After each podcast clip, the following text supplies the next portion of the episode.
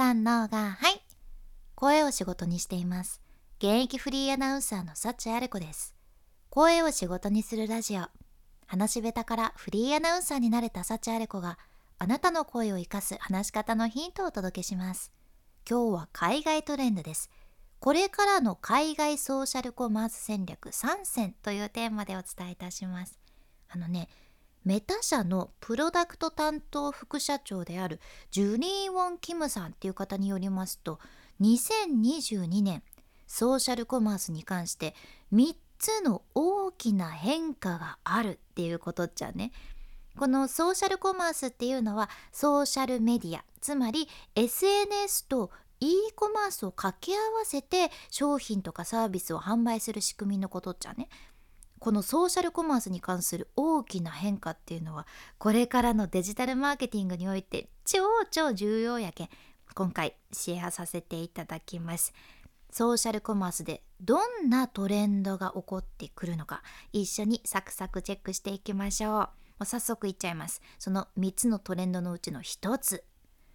コミュニティとクリエイターです。まあ、とにかく今ってコミュニティとクリエイターが買い物をする側に影響を与えているという現状があります。でみんなブランドとか商品を選ぶ時いろんなさ選択肢がこの世の中ある中で意思決定をね自分でせない関係これからもっともっと信頼っていうのがめっちゃ重要になるじゃんね。で結局自分たちがいつもフォローしている本当に信頼できるコミュニティとか信頼できるクリエイターがこれまで以上に影響を及ぼすことになるわけなんです。だから小売業者とかブランドがもっとたくさんの人に商品とかサービスを買いたい欲しいって思ってもらえるようにするにはインフルエンサーがやってるようなもうどんなサービスを出してもあなたのものが好きあなたの出したものが欲しいって思ってくれるロイヤルカスタマーを育てることも重要になってくるじゃあね。これね海外事例で言うとテキサス州に本社があるスーパーのチェーン店でね HEB っていうとこがあるんやけどこの HEB はねライブショッピングを利用してちゃんと顧客との深いつながりとか信頼を培うことに成功されとって今ってスーパーも SNS をうまく使う時代やね。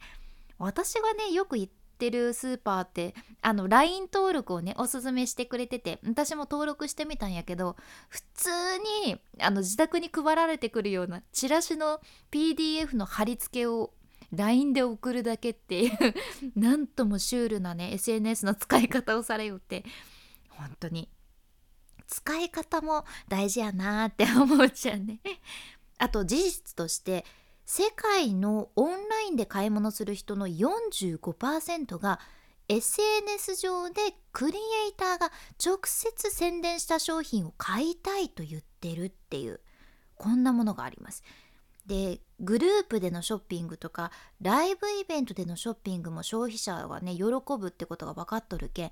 やけんこそブランドとかマーケティング担当者はこういうイベントライブイベントオンラインイベントを作るために時間をかけるのもこれから必要っていうことですね。では2つ目です。2つ目のトレンド。人は自分の価値観を買うっていうことです。人は自分の価値観を買う。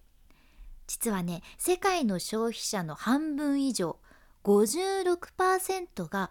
自分が買い物をするブランドの価値観とあと自分がいつも信じている価値観が同じっていうのがねめちゃ重要だと答えとるんよね。Facebook とかメタもその買い物する顧客がこれからもそのサステナブルなものとかに興味を持つっていうのを期待しとるしブランド側は自分たちの価値観 Facebook とかメタのその自分たちの価値観に合うような情報を出してほしいって思ってるそうです。確かに最近消費者側もさ何かしら誰かの発言聞いてあの会社の価値観が好き嫌いっていうの割と聞きますよね。やけん自分たちの顧客の価値観を把握するのも大切ってことやね。はいでは最後の3つ目3つ目はメタバースショッピングです。今ブランドとか企業はこれからショッピングがどんな風になっていくのか探求し続けています。人と人との関わり方とかあとメタバースにおける企業のサービスはどんなものになるのかっていうことやね。これはねこの分野でも先を行くメタ社でさえメタバースにおけるショッピングを実現するのは数年先だろうってね言われとるんやけどどこかのブランドが近いうちにこのソーシャルコマース体験を試すようになるっていうのは予想されとるじゃね。このメタバースっていうのはやはりゲーム市場が他より進んでることは確かでして技術に詳しいタイプの人口の1%から23%が現時点でねもうすでにこの分野に実際に関わっとるそうなんやけどでもとにかく注目すべきはメタバースの中での拡張現実とライブショッピングやね。この拡張現実でもうみんな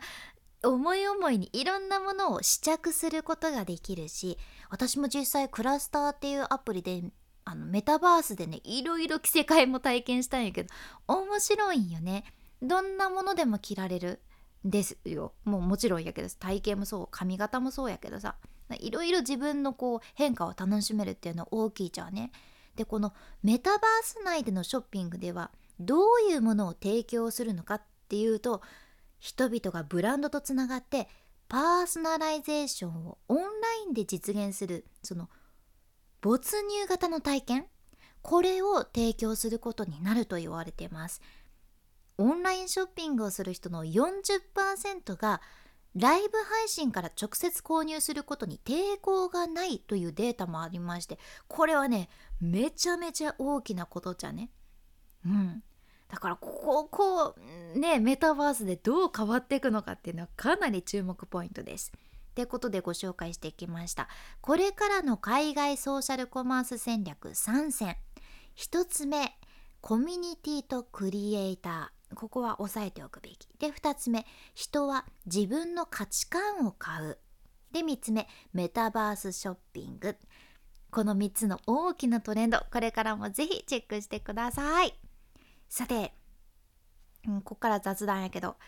まあ、今回ね自分の価値観を買うっていうのも出てきたやん。でさ価値観ってまあいろいろあるけどあなたは自分の価値観把握されてますか？これ自分で気づいてない部分とかもありますよね。えー、まあ、一つはねこれまでで一番感動した出来事は何かっていうのを考えるとそこに自分の価値観隠れてるっていうのが言われとるんよね。で私は一番というか直近で言うとさ今日ねもうまさに今日その可愛い子供ちゃんと会ったんやけどその子供ちゃんが自分が「ん？なんだろうそれ?」って謎に思ったらもうすぐね「それ何?」とか大人にまっすぐ質問してたことに感動したっちゃうね。まあ、これなんでかっていうと私も実はその子供ちゃんと同じことを謎に思ったのにえ？それなんだろう？って思ったのに私は言葉にできんやったじゃん。多分私もしかしたらみんなが分かってることを聞くことに抵抗があるのかもしれんなーって思ったんですよね。これはなんか私のある意味価値観かなと思っていてここはちょっとなんか変化させたい価値観でもあるかなって思いました。あなたもぜひ自分が一番感動したことよかったらこれをきっかけに考えてみてください。君に幸あれ。ではまた。博多弁の幸あれ子でした。